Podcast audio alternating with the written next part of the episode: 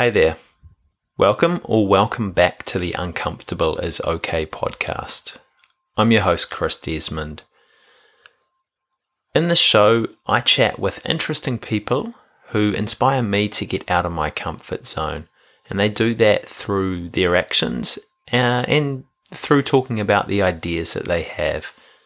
Today, I am chatting with an intelligent, eloquent young lady called Lucy McSweeney about the topic of mental health. Lucy has been on her own mental health journey and has faced some challenges. And from those challenges, she has decided to use her experience to help others. And at the moment, what that looks like is having a petition to have compulsory mental health education in schools based in New Zealand. So today I chat with Lucy about her mental health journey, about some of the drivers for the petition, what she would like to see come from it at a sort of governmental nationwide level, um, and also what else she's doing to help advocate for the mental health of young people. This is quite a fun conversation. Um, in, in it, I chat with Lucy about her journey, about some of the gaps in mental health education for young people, um, and we have a little bit of a chat about some of Lucy's ideas for solutions for this, uh, why this education should be delivered in schools, the fact that mental health is a public health crisis and why it should be everyone's responsibility to deal with it. Um, the pressure of social media, how ugly our green smoothies are, what Lucy does to keep herself mentally healthy. We chat about her sleep routine and the power of being grateful. So this conversation with Lucy, as I said, was was a really enjoyable one for quite a heavy topic, um, and we chat just about some ideas for for solutions and gaps as well. So really, what we're what we're wanting to do here is just kind of spark a little bit of debate about it, but also to increase the education that our young people are getting around keeping themselves mentally healthy. So make sure that you shoot over to sign Lucy's petition. The link is in the notes for the show. And also share this episode out with your friends or with, with someone that you think may need it. So, as always, thanks for taking the time to sit down and get uncomfortable with us today.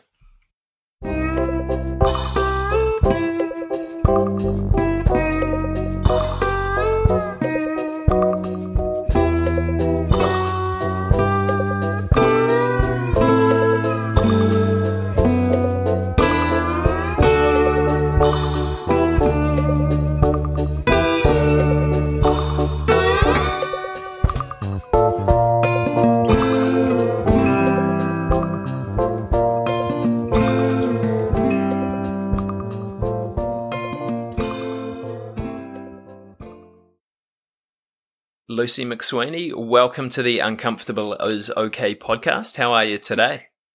I'm great. Thanks, Chris. Great to chat to you. Yeah, awesome to chat to you, and yeah, thanks for thanks for taking the time on this. What is it? Uh, Thursday night. Thursday night. Yeah, yep. yeah, almost the weekend again, which is cool. Yeah, looking forward to it. So, Lucy, we're here to have a bit of a chat about a petition that you have created at the moment about um, mental health education in schools. So, yeah. before we get into that, can I mm-hmm. get you to kind of give me and also the listeners mm-hmm. a little bit about who is Lucy McSweeney and what's your story with mental health? Sure thing. So um, I'll start like everyone does. I'm 21 and I'm an engineering student at Auckland Uni. Um, and I guess my journey with mental health, it really became a big player for me in my last year of high school in year 13. Um, I'd always been a really top achiever at school. I'd done well. I'd done a lot of, I was sort of learning music at university. Um, but I guess in year 13, the pressure really started getting to me and a bunch of different like kind of crappy things that all happened at once. And it just, I guess what was sort of normal stress kind of became more than normal stress. And I think as opposed, you know, and I think it got to a point where I was stressed all the time and I was so stressed that I couldn't really function. You know, I had a breakup and things weren't going well with my friend and my grandma died and I just really, really got to the point where I felt like everything was resting on my grades and that was all that mattered and that's kind of where um my thoughts got a bit warped and I started getting quite anxious and um quite depressed. Um and then it's kind of been with me since then. Um I've had better times and worse times and you know, I think I think it's still I mean I'm I'm feeling way better at the moment and it's awesome. But yeah, sort of with the uni stress and that transition I'm sort of learning who I am as an adult and learning how to manage sort of my self expectations and the expectations of those around me has just kind of been a big learning experience for me. So um that was really my experience with mental health and what the journey has been with me. And yeah, so I mean, it has been a really big player in my life pretty much the whole time I've been an adult, sort of since I was 17. Mm, but so- then I guess in the last year or two, I've kind of felt like, you know, I've had this experience, but I think, you know, I've got a good brain on my head and I'm good head on my shoulders and I, I would really like to give back and sort of, if I can give back and use what has been kind of a really challenging experience to help others, then that will almost make it worth having gone through myself, even though some of the things that I've gone through have been really tough. Mm, Yeah. yeah, yeah. So that's kind of been over the last four years that you've you've been working through that. Yeah, totally. And I've had up times and down times and and I know into the future I will have up times and down times, but I really hope now that I've kind of got some more resilience tools and some some more, you know, some more strategies to cope with those times when I feel up and down here.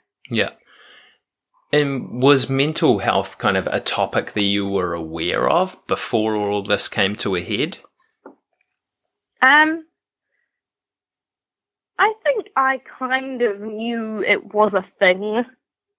Like, I'd seen John, I knew who John Kirwan was and I knew it was an issue, but I think it was never something that I really related to or something that I ever really expected that would happen to me because I'm a real extrovert and I'm a bubbly, outgoing, enthusiastic person. And I guess for me, I didn't really ever, I knew it was around, but I just never really thought it would be something that would happen to me. And I think that's because like I didn't relate to the people on the ads because I'm not sad and old and um well I mean I was sad and sometimes you know everyone's sad sometimes but I wasn't I wasn't um I guess yeah it, it just wasn't something that really resonated with me. I'm not I always think those ads they show someone walking along the beach on their own dragging a stick and that just wasn't me. So it kind of I was it was vaguely on the radar but it just wasn't something that I really ever expected to deal with in my own life Yeah. Yeah. And when it kind of came on, did you understand what it was straight away or kind of when did how did your way. understanding develop? Nah, and that is really why I think the education needs to be there because I think I was probably, well, I don't know, it's hard, you know, I don't like to, I think it's not good to use diagnosis because, you know, everything, everyone's experience is their own, but like, I think I was having really serious issues that needed help for probably six plus months before I really realized.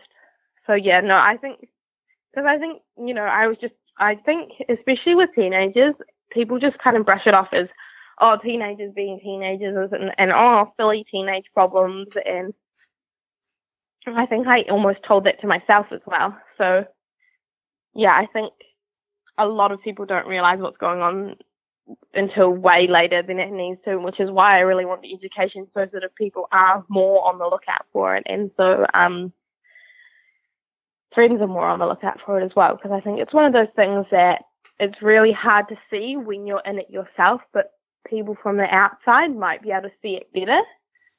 Yeah. Which is yeah. why I think it's really important that we upskill young people so people can look out for their friends better and know what to look out for because people don't go to their parents and the guidance counselor when they're having a tough day. They talk to their friends. You know, they talk to their boyfriends and they talk to their friends. So that's why I think we need to give young Kiwis a bit more credit and um, give them the tools so they can help each other. Yeah.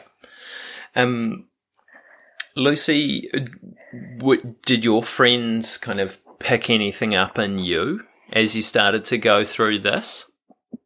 Um, oh man, it was a long time ago. Yeah. Um, I think they knew that a change was happening, but I don't think they really knew what to happen. Mm-hmm. I think they were. I think they found it really scary. Yeah. yeah. Um, because this, I was, I was agitated, and I was, and I think they just didn't really know what to do. Yeah. Yeah. Understandable. Now. Yeah, totally. I mean, it's so it's a it's an odd like I don't know like it's it's hard to what do you do? It's so hard to see someone you care about going through something and not knowing what to do about it. Yeah, I think that's one of the, the biggest challenges out there for people watching is that that kind of sense of helplessness uh, around that. Totally. That you just yeah. you don't know what to do and you don't know how to help. Yeah, and that's why like I think I really like to see education focused just as much as people who are around people with mental health problems as the people as for the people who are going to deal with it themselves because that's like that is so hard and that is scary and that can be really stressful for young people. Mm. Yeah. Um I mean that kind of segues into the next thing that I wanted to have a chat about. Now it's been a while since I went through school. Um yeah. but kind of what gaps do you see in the education system at the moment around mental health and mental health education for young people? Um, I think, well, I think it's really different depending on the school. Really, really different. So that's one thing is that it's quite varied.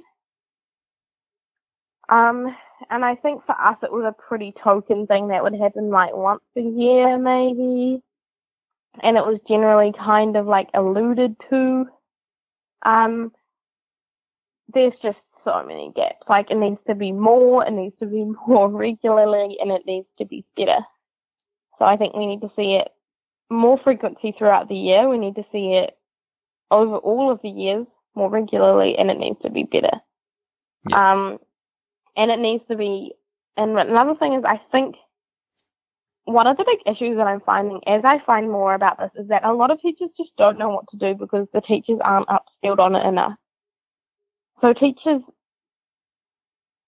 don't know, aren't properly trained on it, so they don't know what to do, and that means they kind of avoid it because for the sake of um not wanting to say the wrong thing, so and not wanting to you know get it wrong. So I think often the hard topics like suicide are avoided because they don't want to you know, they don't want to say the wrong thing and, you know, cause harm. But in fact, so what I'd really like to see is more upskilling for teachers.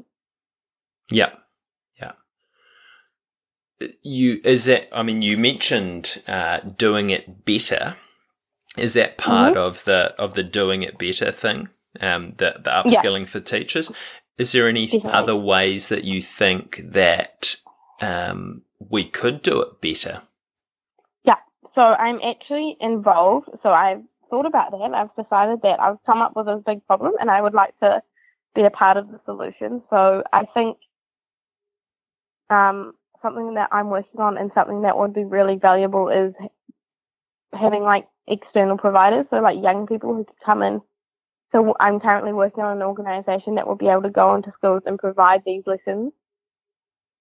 Um, so yeah, so we get like young students only a couple of years older who might have gone through that kind of similar experience as you know, might have gone through, had tough um, experiences with mental health when they were at high school and having those people like come into schools. Because I think that would like, I think students would relate to that more than having their like 60 year old math teacher tell them about mental health is having a young person who they can relate to and who they see is doing well and who, who they can see as a role model, having them come and share.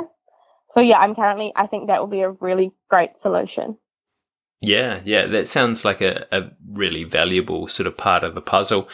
Um, and are you planning to kind of deliver that through schools or kind of outside yeah. of schools? Um, I think in schools. The reason I so I thought about this and I was like, does it is it something that should be in school or like when I was thinking like, look, young people really need to know more about mental health, and I was thinking like, is it something that needs to happen in school or out of school? I was like, the thing that reason I think it's good to go into schools is that it's the best way to reach most of New Zealand's young people. Yeah. Right? Like yeah. Like yeah. if you're if you're in schools then you're reaching most young people. Like some some young people might not be in school. Most young people are in school. Yeah, no, I think that's a that's a very good point with it is that that's the way you will kind of get the, the majority of, of young people sort of interacting with uh, a program like that. Um, yeah.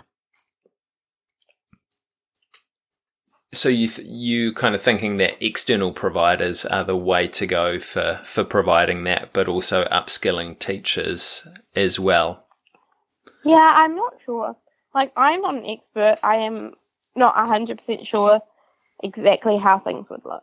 So yeah. it's um I would need to talk to people about that. I think the combination of both. I think you know teachers who are seeing the kids every day need to have better. You know, teachers who might notice that a student's having a tougher time or their grades might be dropping or they're seeming a bit more withdrawn in class.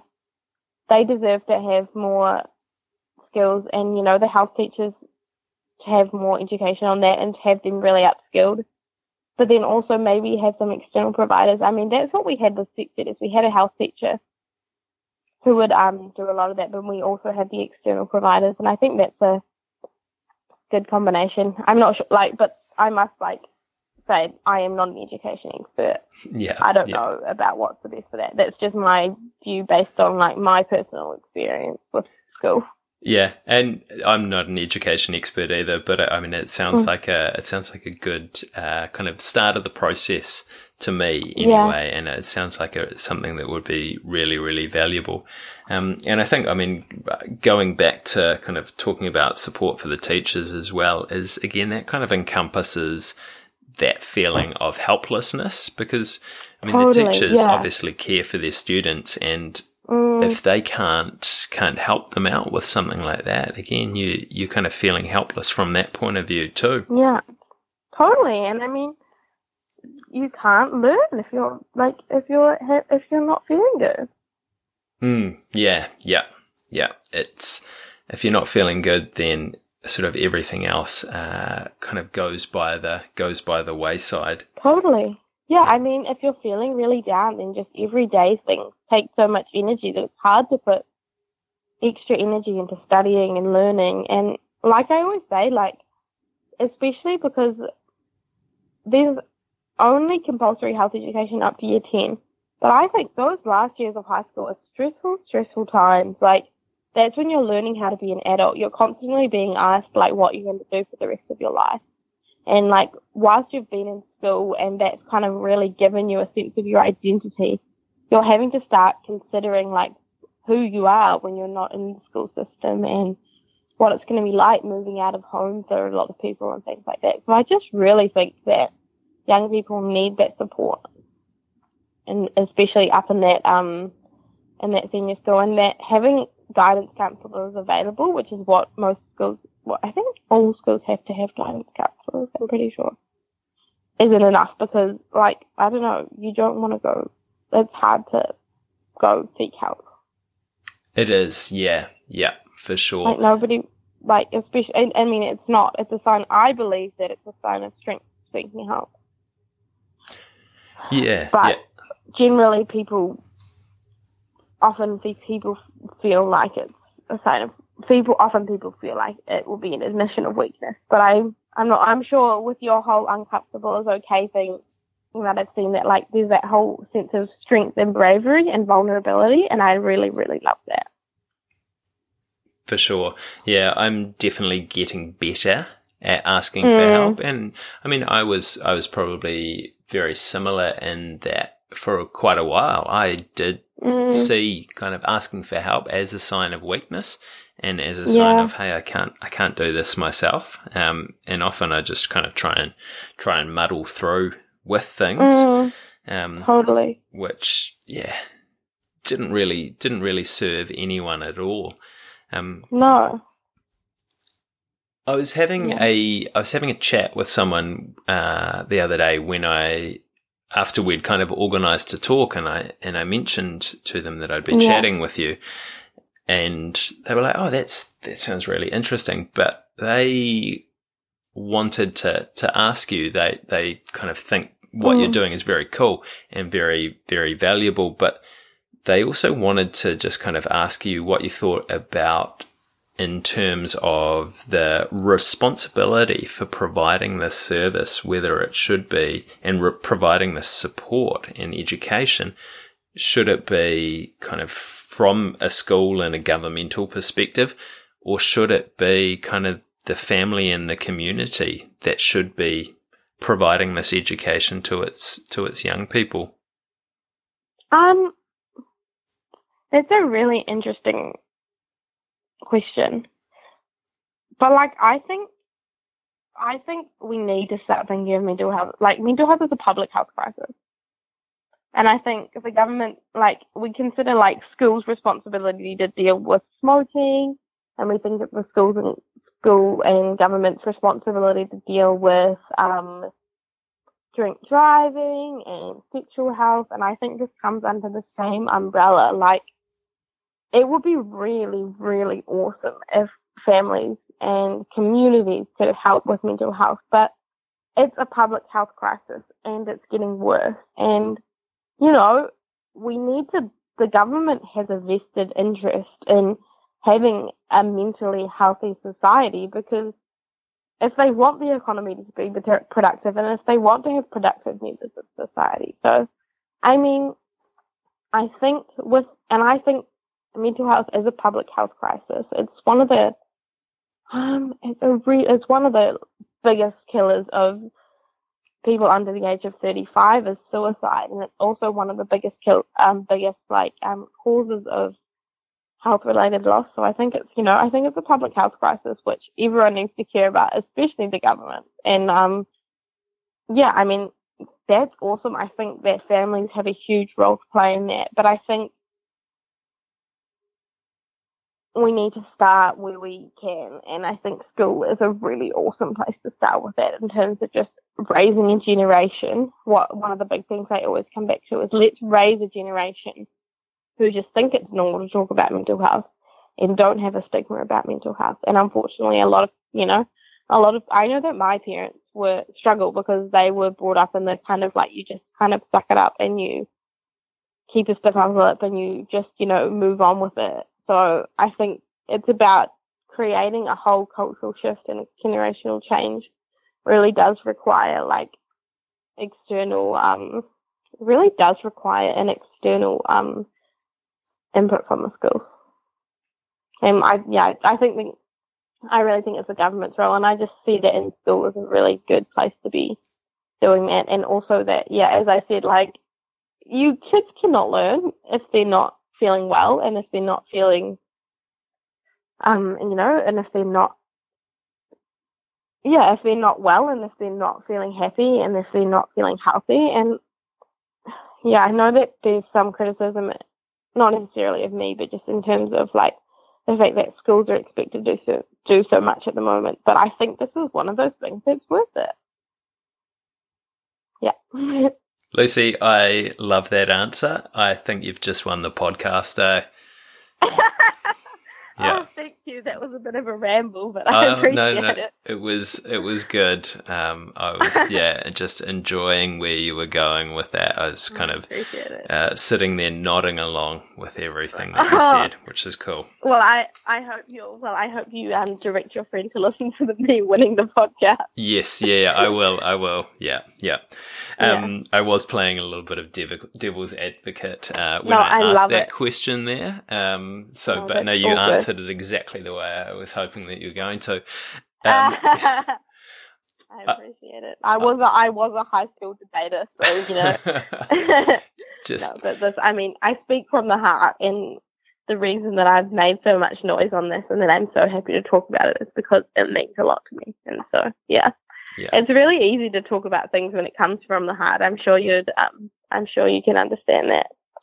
Oh, for sure, and I can hear the the passion in your voice about it as well, which is which is wicked.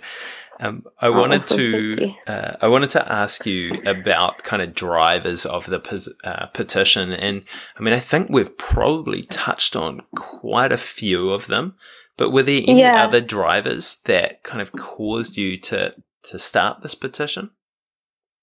Um, I guess it was just really feeling like I just wanted to have. I feel like you just always feel better when you're giving back. You know, nothing. I think it's it's proven, right? That one of the best things you can do for your well-being is giving back. And I just really, I've had a bit of, I had a, I've had a bit of a rough year last year, and I just really felt like I wanted to have a purpose and to feel, and that for me to feel good and to feel happy that I really wanted to have something to do and to give back. And so that was one of the reasons that I really started this this year is that I just wanted I needed a bit of a I needed a bit of a passion project and I really wanted to do something. And this is something that means so much to me. So that's kind of why that's why I was like, stuff it, I'm just gonna do this. I'm gonna put it online and see where it goes. So much to me. It means that I was opening myself up to failure. So this is a thing that's been going around in my mind for almost a year probably before I finally sucked it up and did it. So yeah, 100% uncomfortable. How's the feedback been from it? Um, like 95 plus percent amazing. I have had about the one people who I have found had some negative feedback is some schools have been like, we're already doing mental health education. And to that I say, well, 5,000 young people's signature on a piece of paper on the internet, the five that would disagree. Like the fact that this has got, this got, you know, had a few days where it was getting a thousand signatures a day. And the fact that over probably the last, I think it's about, I think it's four weeks today, that it's gotten so much support means that schools aren't doing enough and that enough isn't being done. Mm. I've had so many. I've had so girl I used to babysit who is still at school saying, "Yes, I would love to have had this." So, yes, I've had some pushback mainly from schools, but um, apart from that, it's just been amazing, and that's just that's just fills my heart with joy. But I kind of knew it would because it's an important topic. Like you know, it's gotten a really great response because it makes sense, and that's really awesome. And I knew that, so. yeah, it's kind of nice to see that the the rest of the world agrees with me. yeah. Um, and what do you hope is going to come from this petition besides raising awareness of the the importance of this topic? um, I I'm hoping to see take. I'm hoping that it will go into Parliament and that they will accept my petition and that it will go to a select committee and then they will have an inquiry and then that we will see one concrete change that I would like to see is that it's compulsory up to year 13 is one thing. And then apart from that, I think I'd like to see some more funding from the government to go into supporting these external providers to go into schools or supporting the upskilling of teachers. Because one of the really important things, I was chatting to my MP yesterday, um, no, it's Tuesday now. I was chatting to my MP two days ago on Tuesday, and he was chatting about how compulsion isn't enough, but the big focus that really has to happen is that we have to make sure that the quality is really good and that the mental health education is better because nominally it is in schools, but it's just not enough and it's just crap and it's really token. So we really, really want it to be better. So I think that just needs more funding and just more of a focus. Awesome. How many signatures do you have at the moment? Um, I'll check for you. Um, I think about 4,200, maybe just under that. Cool. And how many do you want? Um, I'm not sure. It's so hard because um, what four thousand one hundred and fifty-two at the moment. Awesome. I'm hoping ten thousand. I've decided in the last few days that I think ten thousand. I mean, at first I was just going to see where it goes, but I've decided that I think ten thousand will be really awesome, and then I'll be stomping up the steps of Parliament to hand it in. Yeah, brilliant. That sounds yeah, that I sounds amazing. So yeah, I mean, it's, it's just like a nice. I'm a mathematician. I like a nice big round number, and I think ten thousand is an awesome, awesome, and a nice target, and but also manageable because I'm nearly halfway there. So um, I think with a bit of a push and a bit more, hopefully a bit more media and stuff, that I should really be able to get there in the next um month, maybe a bit bit longer. Yeah. Uh, does the yeah. petition have a closing date? No, it doesn't at the moment. It's just it doesn't have a closing date. I'm considering like putting a having a target date, but I think for me in my mind it will be in the next um I'm thinking about like the about the next two months I think is about my timeline that I'm looking at. I would quite like to set a really good target date just because I think that really helps to gain momentum and say, look, we've got three weeks to go, you know, let's get this hap- make this happen and stuff like that. But honestly, it was kind of just like, uh, i am just going to do this and I put it out there and see where it goes. But I think as it's gained some momentum and, and now I've kind of validated that there is support there, I'd now like to put it, I've got that 10,000 target and I think I've got about a target of about the 1st of June is my sort of in my head target. Brilliant. Which is also conveniently before exams, so hopefully I would like put it into. so I'll be able to, you know, have a big push, and then I'll be able to have a week or two where I can go quiet and uh, do my exams, and then yeah, see where it goes from there. Yeah, yeah. So if you're listening, get over and uh, sign sign it. Um, we'll give you the address later in the show. Yes, Lucy. Please do. Yeah with um, I'm gonna I'm gonna change tack a little bit, and I mean this is yeah. this is quite a hard question uh, to answer because obviously it, it's a it's it's going to be an, an opinion one, and yeah, we're always kind of only looking at things from our own point in time and in the environment and with our own biases at it. Yeah, but in your opinion, do you think there are more mental health concerns in young people around in this day and age compared to, say, 20 or 30 years ago? Or uh, about the same? Or also, are we just more aware of the importance of mental health? I think, I mean, obviously, this is just my opinion. I think it's a combination of a few. I think on one level that people are reaching out more, so we're getting more data. So like the statistics are going up because more people are reaching out, which is awesome. So it is, I think, already like great work has been done on this.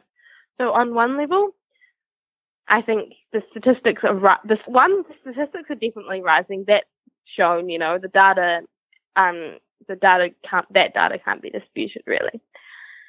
But also, so yeah, on one level, I think people are reaching out more, but also on another level, I think the social media and just that really like the peer pressure from the whole world and you know the fact with the Kardashians and everyone feels like their life isn't good enough and Instagram so no one feels like they're skinny enough and you know all these things and you know Facebook so you think everyone else is just having a way better life than you. I think it does really really affect people and there's this just this rising and rising pressure on people with the internet and with this need to be stressed and busy and um, you know, doing things all the time. I think it is more pressure than, you know, and I think it starts younger, you know.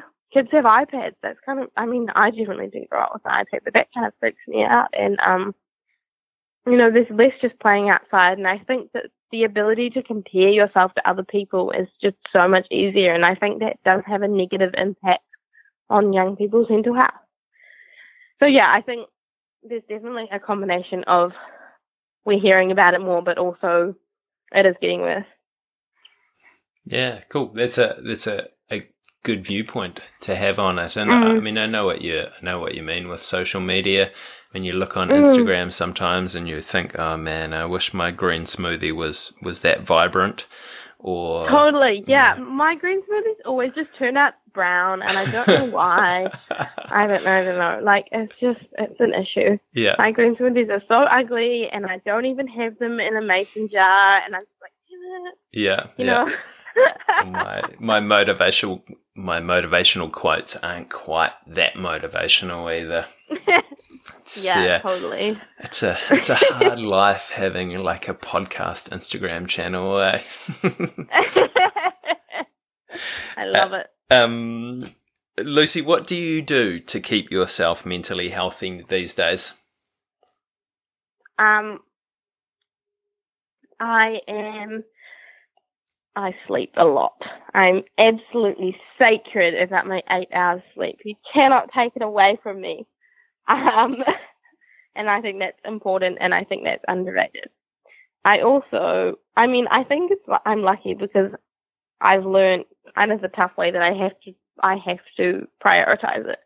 So it really is the number one priority for my life is to have a really, really good routine. So I always get sleep and I always exercise and those are my big foundations and I try to go to bed at the same time and I try to get up at the same time and go to uni. And just having that really good routine to fall back on means that when things go to shit and when things start going the wrong way, then you still sort of have a sense of normalcy and you still kind of have that life goes on and you go to bed at 10.30 and you get up at 6.30 and you go to the gym at, you know, X time and just having that really good sense of routine, which involves sleep, good food, exercise, having a sense of purpose, having a sense of giving and fun. And I try have I do so many things. So this is the thing, it's a hard problem. You have to do so many things to stay well. I make sure I call my mom and chat to my mom because chatting to your mom always makes you feel better and socially connect with people and have time when I'm not looking at my phone. And yeah, I don't know, so many different things. But I think at the end of the day, it's just the really basic things. Having a laugh with people you love, looking after your body, and having a sense of drive and purpose that gives you something to get up with in the morning. But at the end of the day, just keeping it simple. I think it's keeping it simple just um, really helps fight back that sense of overwhelm, which really can lead to less good mental health. Mm, yeah, yeah, and all really good things to be to be doing. I want to talk to you a little bit more about sleep. Actually, you you're saying yeah. that's kind of the main the main thing for you, and I know we we talked about it uh, before. Uh, um, yeah, I mean, I'm not sure if it's the main. Maybe I've put that over it. I think, I guess, I think having a sense of routine is probably the main thing. But yeah, mm-hmm. I think sleep is definitely underrated. So let's talk about that. Yeah. So, I mean, we talked if you don't get good sleep, then it's much harder to make good decisions the next day yeah. around healthy choices for yourself. Um, yeah. which kind of t- can turn into a bit of a spiral effect for your for your mental health. Totally. But do you have a sleep routine? Because I know for myself and probably for a lot of people out there that sometimes it's really hard to switch off. Like I kind of think sometimes my brain is like a glass of water that you've just chucked a Berocca into and it's just fizzing yeah. around everywhere and you go and lie down in bed with your brain like that. It's yeah, it's no, not a I recipe know, for success. I, yeah, and the thing that I so yes, I have a sleep routine. It's nothing fancy. I have a shower, and make a cup of tea, and clean my room, and then what I do, and it's just very calming. That's very boring, you know. But I just think having a clean space just makes you feel very calm. But that's my sleep routine. I have a shower, then I make a cup of tea, and I clean my room for about 10 minutes. And what I do is to kind of help calm my brain down is I often listen to a podcast on my way to bed. Um, and that kind of just stops my brain from going all over the place, even if I'm not totally like, so I just put something kind of calming on, not something super duper intellectual. Usually one of the kind of story ones like This American Life or kind of audio like, books almost style. Yeah, almost audiobooks. Or the other thing I do is I listen to the Harry Potter audiobook, which I know like back to front. So something that I'm really familiar with, which I just totally love. Yeah. And that kind of gives my brain a little bit of stimulation, just enough that um I don't end up like worrying or just like having you know it just it gives my brain enough stimulation that it kind of blocks out me worrying or having all these different thoughts. And it's kind of a random thing but it really works for me. And then I put that on sleep timer. And so, my, like on the iPhone, a podcast, your, the podcast app gives you a sleep timer, so you can put it on and it will turn off after 15 minutes. And usually, I'm asleep before the 15 minutes is up. Awesome. Do you have to go back and re-listen to that bit that you missed? Yeah. So the next morning, I'll often because I'm literally listening to a podcast like all the time. the next morning, because I listen to a podcast as I get up as well. Yeah. I often have to skip back for like five minutes just to like pick up on it, or I just like try when I'm listening. Like I just try not to do the ones that I like really, really don't want to miss a part of. Yeah. But yeah. what kind of Harry tea? Potter audiobook is so, what kind of tea? Um, I my lovely friend gave me this peppermint tea with um with lavender in it, and it's just lovely. Okay. And cool. also peppermint tea. It's very calming, and it's just and it's kind. I think it's a bit of like a mental thing that peppermint tea is meant to be calming, and it also doesn't have any um doesn't have any caffeine in it, which is great. Or I also have occasionally have like a rose tea, which is also really lovely. But yeah, something without caffeine in it is the idea. Fantastic. Um, I'm just thinking of tea now. I really feel like a oh, cup. Oh yeah. Oh yeah, I had a tea. I had a cup of tea whilst we started chatting, but it's run out. We can go have a cup. We can go have a peppermint tea afterwards. yeah, yeah. Sounds... Or should we hit? Yeah. Um, when oh, you're when you're doing fun things, do you yeah. always schedule them in? Is that I important? Mean, not always. Sometimes I um, I mean, sometimes I just do um, sometimes I just do um, random things. But yeah, I think it's an important thing. If you're someone who's really busy and really, um, you know, really, uh, I mean, I can, I do have the tendency to be a little bit of a workaholic, so it's something that I kind of have to do. Um, but yeah, I think I think it's really important to schedule fun if you're someone who would tend to cut it out. Like even during exams, I make sure I have fun. Um, so yeah, I am a big advocate for just like having fun, and I also like it's so important to interact with other people. So usually, and I'm a big extrovert, so usually my fun is um, hanging out with others. So yeah, I think it's an important thing to schedule and just to find like a little thing. What I try to do in what's really, really scientifically shown to be good for your health is even if you're having a stressful day, is to at the end of the day think of something or three things which have been joyful and pleasant and just find a good thing that's happened every day, even if it was just a nice cup of tea before bed, you know. Yeah. Cool. Yeah, and all that research that's coming out about kind of being grateful as well and its effect on your on your mental health is it's pretty fascinating stuff. How yeah, simple it's so things. strong that yeah. and just about like um I guess I think it's about sort of strengthening those pathways of seeing that gratitude. And I've been trying to do it for the last few weeks, and it's really awesome. Like even on days where I look back and think like, oh, it's a crap day. I'm not going to. What am I going to do for my gratitude today? I do tend to find something good, even if it's just like cute barista at coffee shop, and like you know, even though that's so you know, I think you can find joy in every day, and it's just something you have to look for. Yeah, cool. Lucy, I'm going to change tack a little bit. I'm going to ask you the questions that I ask everybody on the show. Yeah. I have sent them to you, but you did tell me you haven't done any prep. So this could be this could be interesting. Um, the first one is can you tell me about a time that you failed and what you learnt from it? And I may not have sent that one to you actually. Oh my goodness. When did I fail? Okay, I'll tell you the biggest failure, and this is a huge and recent failure, so this is a really big one to talk about, but I'm happy to. Um, last year, I ran to be the president of the Engineering Society, which is a something, a club that I put a whole lot of time and effort into for my whole time at uni, and I lost. And I didn't really think I would. It was something that I really, I just kind of, I thought I'd win and I didn't, which was really, really heartbreaking. But I think what I learned from, but the time, if I had won that, I would not have had the opportunity to start this campaign. And I just think when one opportunity, what I learned from that is that when one opportunity, like, might go by, it's gonna make space for another opportunity, and you just have to kind of look at it like that, you know. Like sometimes it's like that with breakups. Like sometimes I've had times where I've been heartbroken with a breakup, but then that kind of opens up more time and space to, do something better. But you just have to kind of look at it like that, and yeah, so I think that was a really big, that was one of the biggest failures in my life so far. But um, I've had so much time to do so many cool things because of the time that I have not doing that. Yeah.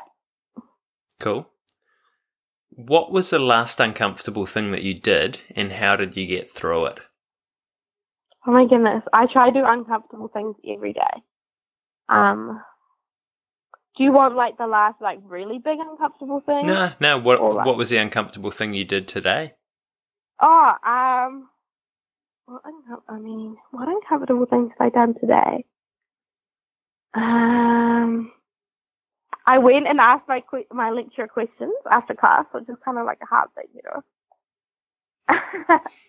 it's so random, but it is like if I'm not, I this is a class that I've failed before and I'm retaking, which is like a bit like which doesn't feel very good. But I'm um I went and asked my lecturer questions, and that wasn't comfortable, but it was really good. It was um you know I felt like a little bit I felt like a little bit embarrassed about having to retake the class and a little bit um worried about what he might think about me having you know worried that my questions would be seen really dumb and he'd think that um I wasn't very intelligent but I did it and it was good you know just put myself, yeah, just had to do it. Were, did any of those fears come true? Were they were they founded? No, not at all. He was like, "Oh, I'm so happy that someone came and asked me questions. No one ever comes in my office out, so it was all good." Yeah. But I mean, sometimes some fears. I mean, when I talked about this running to be the engineering society president, there was a fear, and it did come true. Mm. But I think most I think most things aren't as bad as you think they will be. It's like getting an injection. It's never quite as bad as you think it will be. Often the fear of failure is, I think, almost 100% of the time, the fear of failure is worse than failure itself. Yeah. Yeah. What is the next uncomfortable thing that you're going to do, and why is that uncomfortable for you? Um. Oh my goodness! What a really good question. Um, oh, I should have been more there. what is the next uncomfortable? What, what uncomfortable things are? Oh, I'm gonna go to counselling tomorrow. Totally. That's you know that's an uncomfortable thing because I think that often like that requires this, and I'm a big advocate for going to counselling and I'm also a big advocate about people talking about because I feel like it's something that no one wants to talk about and they're so embarrassed. But I'm saying it here on a podcast for the whole internet to listen to that I am going to counselling tomorrow. Because I think that's totally fine thing to do. But it's an uncomfortable thing to do because I think it requires this real sense of honesty and sometimes like um that you don't often have with other people and sometimes I know that and like for me to get the most out of it, I have to say things which I don't feel like reflect me in the best light, and you know, talk about these things which I usually share with nobody. And yeah, so I think that will be an uncomfortable thing. But I know that I'll get a lot of benefit out of it. Cool. Yeah, I'm I'm sure that you will. And don't worry, probably only half the internet is going to listen to this podcast. So you only half the internet. Only yeah, half. Exactly. Yeah, yeah. I'm I'm working on the other half at the moment, but we're not quite okay, there okay. just yet. Yeah, yeah. Well, maybe if my 18 Twitter followers listen, then we'll be good. we'll be most yeah. of the way there. Yeah. Someone I was on the radio the other day, and someone was like, "Oh, what's your Twitter?"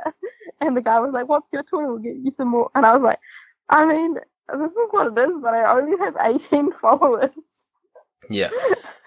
and so I don't know, like, whether whether anyone wants to know my Twitter. Are the kids still using Twitter these days? I don't know. I'm not really. I don't think many New Zealanders. I do it because I'm a bit of a politics nerd, so I like politicians use Twitter, and so I like to do that to follow that. Yeah, yeah. But like, I don't think many of my friends really tweet. No, I'm definitely not up with what the kids are up to these days. I have Twitter. I have 70 followers, I think. Yeah. Whoa. So get it, getting there, uh, just about to. I think it's all digits. about the Snapchat. I think it's all about the Snapchat stories. Oh, really? What about Instagram stories? Oh, yeah, that too. I don't know. I don't know which one's more.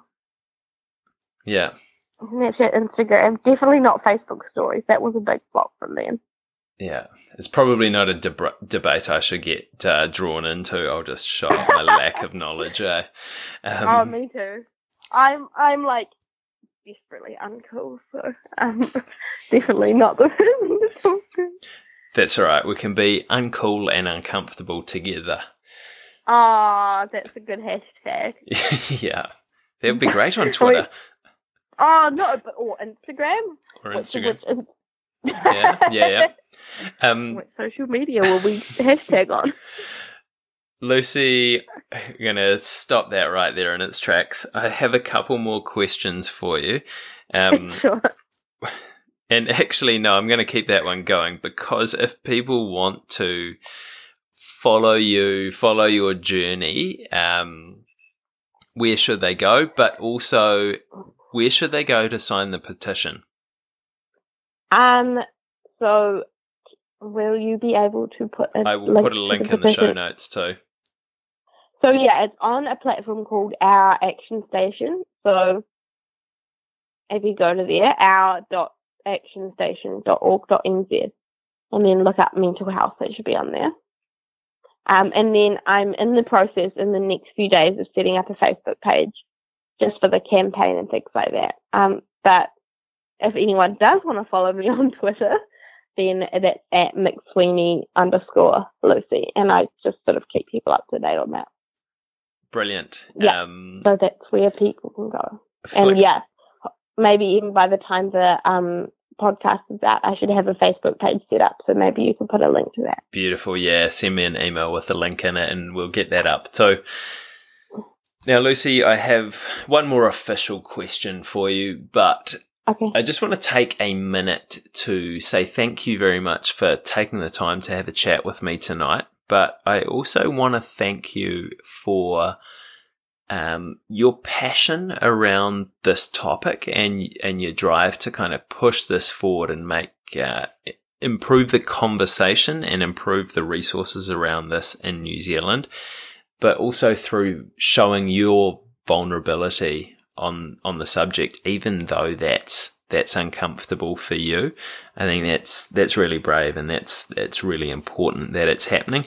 Um, and as part of that, thank you also for being wise beyond your years in this regard as well. When I was 21, I definitely wouldn't have been doing anything like that you are. So thank you. Well, thanks, Chris. And honestly, I must say, yeah, thank you. That means a lot. That that that means so much. But I must say that like I went through this tough experience with my mental health, but honestly, I think it's made me grow as a person so much. And I think that's kind of one of the things that you must come across with uncomfortable is okay. Is that like you go through these uncomfortable isn't just okay, but uncomfortable is awesome because that's when you grow. And like honestly, I think even though my journey with my mental health is 100% the hardest thing that I've ever been through. It's also 100% the thing that's made me a better person. Like, I'm undoubtedly, it's weird. It's the worst thing that's ever happened to me, but it's also the best thing that's ever influenced me. So, yeah, thank you so much. I think, yeah, it really means a lot for you to say that. You're welcome. Now, Lucy, you've almost kind of preempted my last question there, but I like to get people to leave us with a life lesson, a bit of advice, um, or an interesting fact before we go. Oh my goodness. Can I tell you my favorite quote? You can, yep. From so from my from Kiwi Legend Sir Edmund Hillary. It's my favorite quote, and I'm in the process of of getting a tattoo of it. Is um, it is not the mountains we must conquer, but ourselves, and that is just so beautiful, and that so resonates with me. And it's just, yeah, it is not the mountains we must conquer, but ourselves. And I just think it's about saying like, if you're in the right place, and the most important thing is to be in the right place with you and to be in the right headspace. And that's so much more important than what any challenge that you're going to be in in front of you. But having that mental game right is going to be the foundation for any challenge that life's going to throw at you. And that is my little piece of wisdom and something that keeps me sane. And awesome. something that I try to tell myself every day. Thank you. Thanks, Chris. Great. Lucy, thank you so much for getting uncomfortable with me today. Thanks. It's been it's been fun. Well, there you have it, guys. I hope you found that conversation with Lucy very interesting. I know I did. Um, make sure that you get over to Action Station to sign her petition. The link is in the notes for the show. Also, make sure that you share this episode out with your mates, but also with those people that you think could benefit from some of Lucy's tips and ideas. While you're sharing the episode out, make sure that you hit the subscribe button on your favorite podcast app as well so that you get all the other uncomfortable episodes. And also let us know your thoughts on the on the episode. You can get in touch with us on Facebook, on Instagram, or even on Twitter uh, boost Lucy's followers. Um, and also, you could just flick me an email. Uncomfortable is okay at gmail.com and kind of let us know your ideas as well because this is a uh, it's a developing process and it's and it's something that we do need to be talking about. Thanks again for taking the time to get uncomfortable with me and Lucy today, and we'll see you all here back again next week. You.